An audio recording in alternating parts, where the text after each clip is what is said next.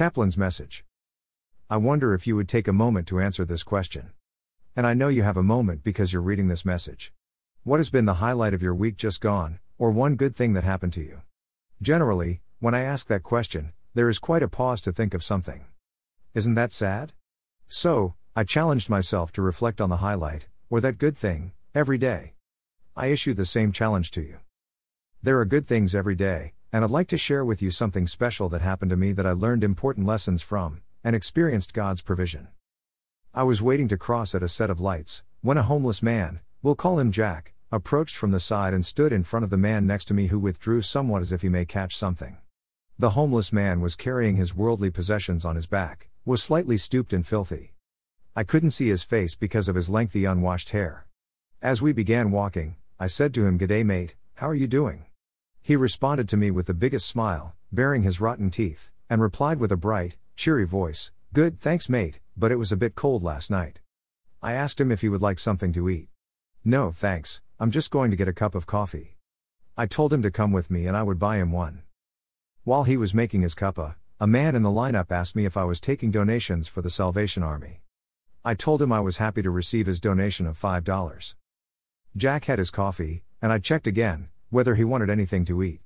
He didn't, so I turned to pay for his coffee and realized I didn't have my wallet with me. Oh no.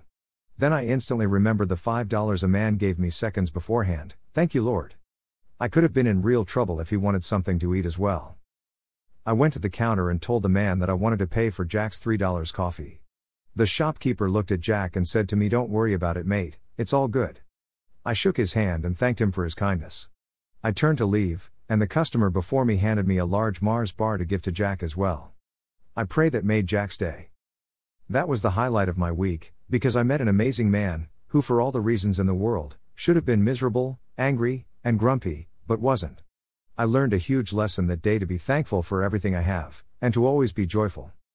God's provision, I ask God every day to go before me and plan my steps for that day. He planned for me to meet Jack that day, at that time and at that spot. He knew that I had forgotten my wallet and that I would need money if I was to pay for Jack's coffee. He worked in the heart of the shopkeeper, and the man who gave Jack a Mars bar. I was the one who was blessed that day, along with those who helped Jack, I believe. He lifted my spirits and made my day. 1 Thessalonians 5:16 18. Rejoice at all times. Pray without ceasing.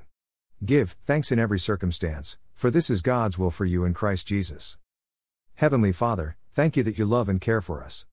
Help us to trust you with our everyday and be thankful and joyful in all situations. Help us to draw near to you and bless us, I pray. Chaplain Ron